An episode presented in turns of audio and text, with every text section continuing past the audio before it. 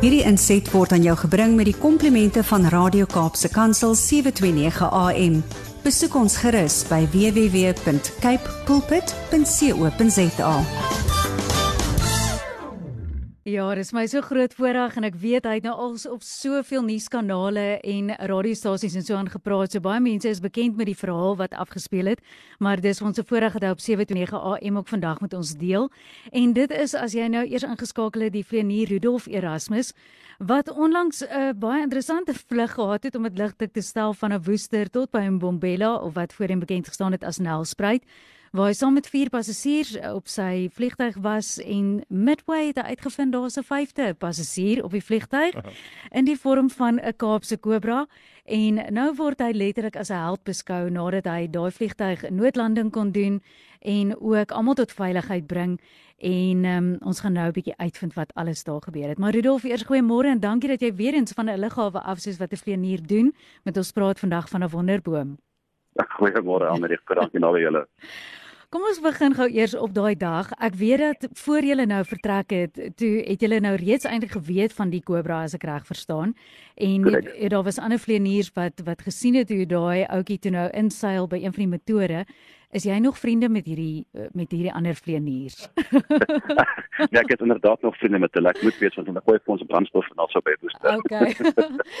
so sê gou vir ons, het jy op daai stadium geen kommer gehad nie? Hoe hoe het jy toe nou al gevoel want jy het geweet die slang is eintlik in die vliegtuig, maar nie op 'n plek waar hy in julle lewe in gevaar gestel het nie. Korrek, ja. Daar waar hy in die, in die motor sou ingekom het, het hulle beskryf het, is daar geen veilige beweging kom om enigstens in die kajuit in te kom as ek dit so kan stel nie. Mm -hmm. Dis hoekom daai maandagooggend toe ons besig was om al die voorvlug checks te doen, het ons juist daai panele eers oopgemaak om te kyk daar binne of ja. hy nie daar sou lê nie. En toe ons hom glad nie sien nie, het ons nou maar net vermoed hy seker maar deur die aand of vroeg daai oggend ontsnap. Ja. En uh, dat ons nie bekommerd was oor die slang of enigsins nie as ek dit so kan stel. Ja. Nou ons wil eerstens by jou hoor hoe jy die hele scenario toe nou afgespeel het. Jy was is ek reg as ek sê jy het 4 um ander pas of passasiers gehad op die vliegtyg en um beskryf dalk net vir ons Correct. wat wat het dit vooraf gegaan voordat hierdie ouetjie nou sy verskyning gemaak het? Ehm um, ja, ek, ek het vier passasiers aan boord gehad, al vier my werkskollegas gelukkig. Mm -hmm. En uh, ek dink ook daai baie die situasie gehelp toe die vyfde passasier nou besluit om 'n verskyning te maak. maar ehm um, voor die verskyning nou was dit eintlik 'n baie mooi dag geweest, 'n rustige vliegdag en uh, daar was geen komplikasies of enigiets geweest nie. Dit was eintlik 'n baie baie fantastiese dag geweest. Ja. So jy jy was letterlik dit wat hoe hoe lank is jy al vlieënier as ek mag vra? My private lisensie voltooi in 2012, uh, ja. my kommersiële lisensie kry in 2016, so mense kan maar sê ek kommersieel van 2016 af. Ja, so, met nou dis so 7 jaar.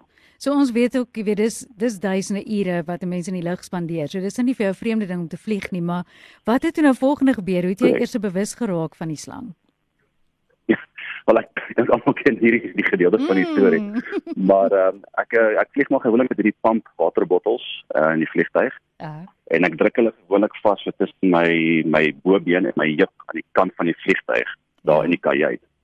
En ehm um, ek het net gedink o, jy ek het dalk miskien my waterpropie nie mooi toegemaak nie.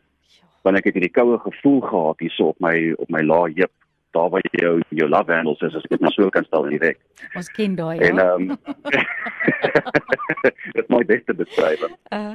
En ehm um, toe met dit ek my lyf begin links draai en afkyk en toe ek op die slang in sy kop onder my sitplek intrek. Mm -mm. En ehm um, ek het 'n oomblik van stilte gehad daarso vir myself. Ja. Dis asof ek brein nie dadelik geregistreer het wat aangaan nie. Ja. Ek dink dit was meer 'n oomblik van ongeloof, ja, dit is nie werklik nie. Ja. Maar uh, ongelukkig was dit nou nie die geval geweest, né? En wat En uh, het, ja. Ek het my plek in geklim. Rudolf, ek het my kollegas gevra as hulle vir jou iets kan vra, wat is dit? En ek dink die die een vraag wat so natuurlik is vir enige mens wat hierna luister, as ons in 'n skoksituasie is wat onverwags is, maar as dit nou kom by enige ding, 'n insek, noem dit, as iets op my lyf is, is my reaksie om uh, weg te ruk. Okay, om te gil saam met dit ook vir my as 'n vrou. Maar wat ek wil weet is, hoe het jy, hoe dink jy was jy in staat om stil te bly, jou liggaam stil te hou?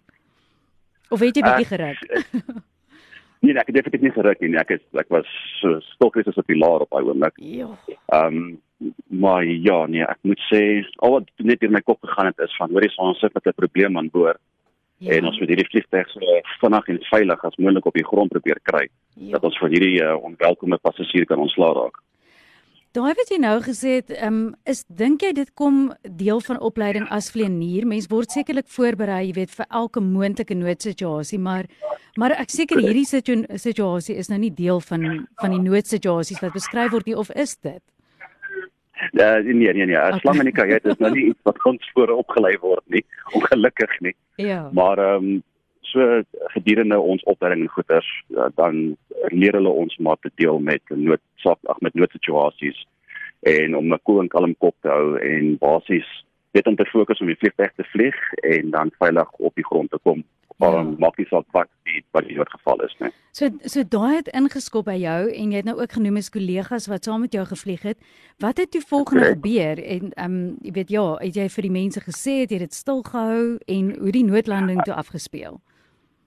Ek wou dit aanvanklik eers stil gehou het want ek was bang dalk om massa paniek te saai binne mm. in die mm. kajuit. Maar ek het gedink, jong, kom ek deel my die inligting want nou nou nou nou besluit hierdie ding om te seil agtertoe waar die ander drie passasiers ja. sit. Dan is dit vir hulle verrassing en dan raak dit dalk baie interessant. Ja. maar ehm um, So ja, nee, ek het hulle ingelig oor die ons het 'n probleem. Daai slang wat ons gesoek het, wat uh, wat ons nie kon vind het nie, het, het ons nou wel gevind. Hy's onder my sitplek. Oh. So kom ons kom ons so vinnig en veilig as moontlik op die grond. En gelukkig was welkom lughawe basies by ons gewees op daai tyd. Ja. Uh voordat ek met Johannesburg se beheertoring gepraat het tot en met ons geland het, was enigiets tussen 10 en 15 minute gewees. En ehm um, gelukkig was almal ook baie stil aan boord en niemand het paniekerig geraak nie, want ek dink my baie geld het ook om my my taak uit te oefen. Nou wil ek vir um, vra ja. die die landing self want ek meen daar's impak as mens land. Jy kan nou so goed wees as 'n vlieënier soos jy wil. Daai vliegtuig gaan mos nou ehm um, jy weet 'n bietjie stamp. Hoe het jy daaroor gevoel en waar waar was jou voete op daai stadium? Jong, op daai stadium, ek dink al my voete goed op in die lug gewees as ek dit so kan. maar die die ding is omdat ons vlieg, jou hande en jou voete moet saamwerk. So daar's baie beweging ja. van onderaf tot boontoe. Ja. En ek moet ook sê, ek dink ook maar dit is genade dat dit nie die slang verder gesteer het nie. Ja. En dat hy nie besluit het om tussen my voete in te seil of om my of iemand anders te pik nie. Weet jy, dit is so interessant van verlede jaar omtrent November waar ek 'n draai gemaak het op die Weskus, het Brad Naderhand gelag want daar was omtrent nie 'n dag wat verbygegaan het waar daar op die burger se voorblad nie 'n storie was oor 'n slang wat eers by iemand uitgeseil het in 'n huis, want dit was nou 'n paar tyd ook gewees verlede jaar vir die slange. Ja. En ek ja. ek wil nou vra die perspektief van van die ou wat die slang nou kom probeer opspoor het ook. Wat sê hulle rondom 'n slang se gedrag? Want ons weet 'n Kaapse kobra is een van die giftigste wat jy kry en hy's nie 'n spoegkobra nie, hy hy byt. Correct. So, ehm um, ja, ek kon hy verduideliking gee net miskien van wat deur die slang se kop gegaan het. nee, nie rarig nie, maar hy het net basies gesê uh, volgens my verstaan is hulle baie aggressief, mm. maar wat hy toe aan my verduidelik het, dit van hy sou eerder probeer wegkom as wat hy jou sou probeer skade aanrig. Ja. So al wanneer hy jou jou sou skade aanrig as jy hom gaan probeer pla of hom probeer vaskeer of iets in daai lyn. Ja. Rudolf, nou het jy die titel gekry van almal beskou jou as 'n held hierna. Hoe voel dit vir jou om nou daai titel te dra as 'n vlieënier? Ag dis dit nogal besonder dink ek om met jou eerlik te wees, maar ag ek weet nie, ek dink die feit dat my passasiers my meer hierdie ding gehelp het deur om hulle kalm gedrag. Mhm. Mm ehm um, dit is 'n baie groter uh, groter ding as ek dit so kan stel. Wel ek wil net vir jou sê jy is my o absoluut braaf. Ek ek het ook gedink eh, dit die passasiers soos jy gesê het speel 'n groot rol. Ek het een vriendin wat ek op 'n vlug was.